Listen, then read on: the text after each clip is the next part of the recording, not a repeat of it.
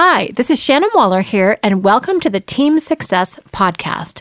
Today, we're going to be talking about a very important subject, and that is how to build trust with your team. And it really came home to me this morning as I was reading through a survey that we're doing called the Engaged Organization. And one person in their comments said, I really want to talk to my team leader, but I'm not sure whether or not I have the trust required. I thought, hmm, first of all, that's something I immediately want to fix. Then I thought, you know what? This person is not the only one. So this topic for me is very important and very timely. And it also connected me with one of my very, very favorite authors, who is Patrick Lencioni, and his book, The Five Dysfunctions of a Team. And one of the things that he talks about it, the number one dysfunction, the number one thing to overcome is in fact the absence of trust.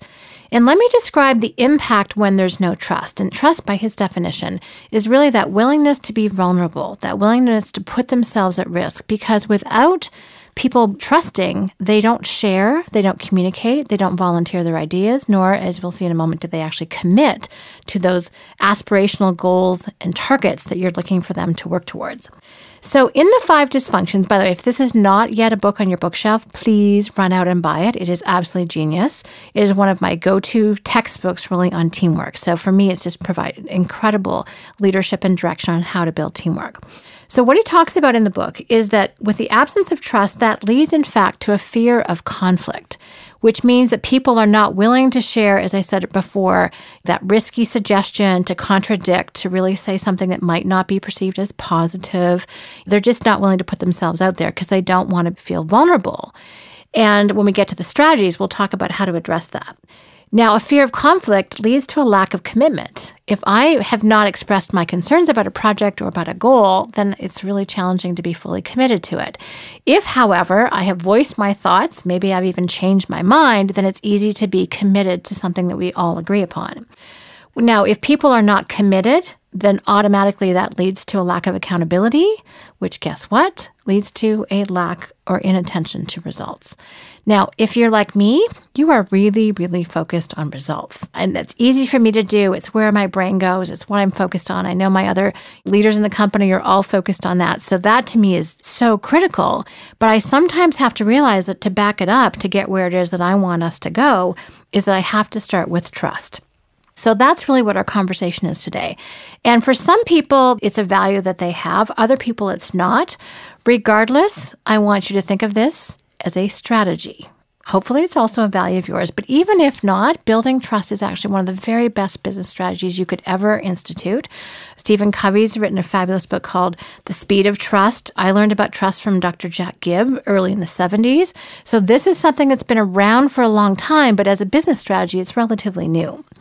So let's go into what are some of the things that you can do to really build trust with your team. And again, it doesn't actually matter what level you're at in your own organization. If you're the owner, this will be key because your leadership really demonstrates to people the degree to which trust is valued and appreciated in your organization. If you're a team leader, it's absolutely vital. And if you're another team member, you want to be trustworthy and you want to be able to trust your teammates. Otherwise, you're probably going to have a very short term perspective and therefore a short career in your present company. So I think this is something that's relevant at every single level of the organization. So, in order to really build trust, the first thing I think that people need to do is really be able to listen which means really respecting that other people have a valid point of view, that there's information that they have that can contribute to the overall result, and to really listen. Which means that you have to be quiet and you have to not always feel like it's always on you to give all the information. That you can, in fact, have a two way exchange and be open and be willing to learn from other people. I love the directive where we have two ears and one mouth for a reason that's really the appropriate proportion of time we should spend listening and, and speaking. That I'm always fabulous at that myself, but I really do try to make a point of listening because I know that there are things I don't know. And I'm really interested in what other people have to say. So to me, that's really fascinating. The other thing that can really destroy trust or get in the way of it is body language that conveys that people don't care or that what's being said is being discounted. And one of the things I was talking about with my team before this podcast recording is really look for passive aggressive behavior. So, what is passive aggressive behavior? Well, it's rolling your eyes, it's doing a big sigh, It's crossing your arms as someone's speaking. It's averting your eyes. It's looking at your watch. And what passive aggressive behavior is, is really where you're not saying what's really going on with you, but by your body language and by your actions, it's clear that you really don't care what the other person is saying or that you don't agree with it. And that leads to my next point, which is what's really important is to be authentic and transparent, or another word for that is honest. Again, talking with my team in preparation for this, we decided that it's far more important to be honest than it is to be perfect. You do not need to be perfect as a team member, as a team leader, as an entrepreneur. That doesn't matter. What is far more important is that you are a genuine human being. People can count on you. What they see is what they get. If you're having a bad day, come in and say, I'm having a bad day. Don't pretend to be all nicey nice and then poof, take someone out at the knees. Not a great strategy. This was me yesterday. Came in, went, guys, not in a good mood today. Don't take it personally. It's not about you. and sure enough, my team was awesome. Kathy's like, Oh, how are you feeling now? After we talked for half an hour, I'm like, Actually, pretty good. I can't really stay grumpy any longer. And it was really kind of fun. But if I had tried to fake it and thought I had to be a certain way, that would not have worked very well. So, really, being yourself, being genuine, even if you're not your best self in that moment, is far more count onable. One of the things we look for in other people that we trust is positive predictability. That we can count on the fact that they're going to be one way one day and pretty much the same way another day. So people know they can count on me to be pretty straightforward about where I'm at. If I'm happy, you're going to know it. If I'm not happy, you're going to know that. And you're going to know whether or not it has anything to do with you. I like that. I like being that way. And I really, really appreciate it when other people are like that too. So that is a fabulous way to build trust is simply to be authentic and real. That is so critical. Another point is to really respect people's own opinions and confidentiality. There are things often that we're privileged to know about other people, and if you're not sure whether or not they want that shared, say so. Ask them. Make sure that you're aware of that. There's nothing worse than saying something to someone that you think is in confidence and then finding out that someone you had no intention of them ever knowing it is now repeating it. You've become office gossip. that's not a fun situation to be in. So, respecting people's confidentiality, which means also not using the information that you're gathering just for your purposes. This means you don't get to be self serving about information. You don't get to be the office gossip. You have to respect what it is that people tell you, and you want people to respect what you tell them when that's important. So, respect people's confidentiality. One of the really great points I think that builds trust comes out of two really great books created by the Arbinger Institute. One of them is called Leadership and Self Deception, and the other one's called The Anatomy of Peace. And one of the things that they talk about, particularly in leadership and self deception, is that you always want to treat people as people, not as things. Now, going back to the results focus that I talked about at the very beginning, that it's very easy for those of us that are super results focused, focus on tasks, always talking about our goals, for people to feel that they are simply cogs in the wheel. They are part of the process, they're necessary in service of the end result. Now, I actually think that everyone's talents and capabilities applied to that end result is how we're going to get there. But always make sure to include in conversation the people side of it. Make sure that they know that you respect them as individuals. Part of this might be the fact that you know about their personal lives, that you care about their personal lives, that you're interested in that, that you know whether or not they have a significant other, you know what their kids are up to if they have any, you know what their concerns are. When we really feel known as people, again, we tend to trust a lot more. So if you want to build trust with your team, again, whatever level that you're at, really get to know people as individuals.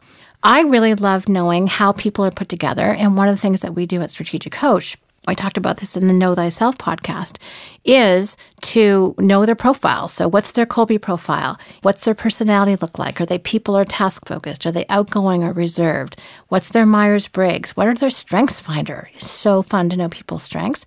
And then I get to talk about that and reinforce people's talents. I find it very engaging to know how other people are put together, to be able to share how I'm constructed, and to have conversations about where we connect, where we're different, how we see things differently. And that really facilitates trust and teamwork. I am all about knowing myself and knowing other people in that degree. The last thing that I'm going to talk about, and again, this goes a little bit back to our listening conversation, and that is that when people give you information, and this comes from mindfulness and from different types of therapies, is to really validate what it is that they're feeling. So, one of the things that I've learned through some of my psychological training is that feelings are feelings. You can't really argue with them. And one of the most powerful things you can do is validate where people are at. You may not agree with where they're coming from, you may see it from a very different perspective, but saying that, frankly, does not build a relationship, nor does it build trust that you actually understand. So, for example, if someone says, Oh, I'm really upset about this, you don't go, Oh, well, but on the bright side, look at that. You want to display some empathy. Fabulous little clip on empathy from Brene Brown, by the way. That's something worth looking up. But really, what you want to do is say, Oh, wow, you're feeling really upset about this all of a sudden you've activated the mirror neurons in their brain. They feel heard. They feel listened to. They feel cared about. That which means you can get outside of your own perspective long enough to see it from their point of view. Again, you may not agree with them, but that's not the point. You don't have to. As soon as someone I know has validated my feelings, then all of a sudden I actually have freedom to shift. I'm not going to stay stuck there, but I will if you are not able to see my point of view or see my perspective. Learning how to validate, even if you don't agree with that point of view, is such a powerful trust building activity, and it will make you a much better communicator, much better parent, much better spouse. This works all across the board, by the way. But really learning how to validate other people's feelings and then watch how the conversation develops. It's the antidote to being polarized with people. So that's a fabulous way to really take your communication and your listening to the next level. Now, I hope these strategies and concepts that we've talked about really validate what you're already doing right and hopefully inspire you to some new creative ways of doing things. Get to know people, spend time together socially outside of the office, really model being vulnerable, say what's true for you, even if you don't really know the answer, say, I don't know. There are lots of things that we can do to just be trustworthy. And I think this is a really powerful conversation because the more honest we are, the more trustworthy we are, the more that people really know us to be real, that leads to all of those really powerful strategies like really great open, honest conversations, being fully committed to results, being fully accountable, which again leads to the accomplishment of those results, as Patrick Lencioni talks about.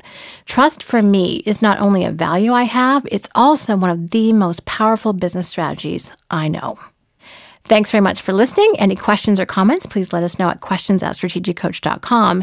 And if you are really enjoying this podcast or this podcast series, I'd like to strongly encourage or at least ask you to go to iTunes and rate it. That would make a big impact on us. Thanks again for listening. And as always, here's to your team success.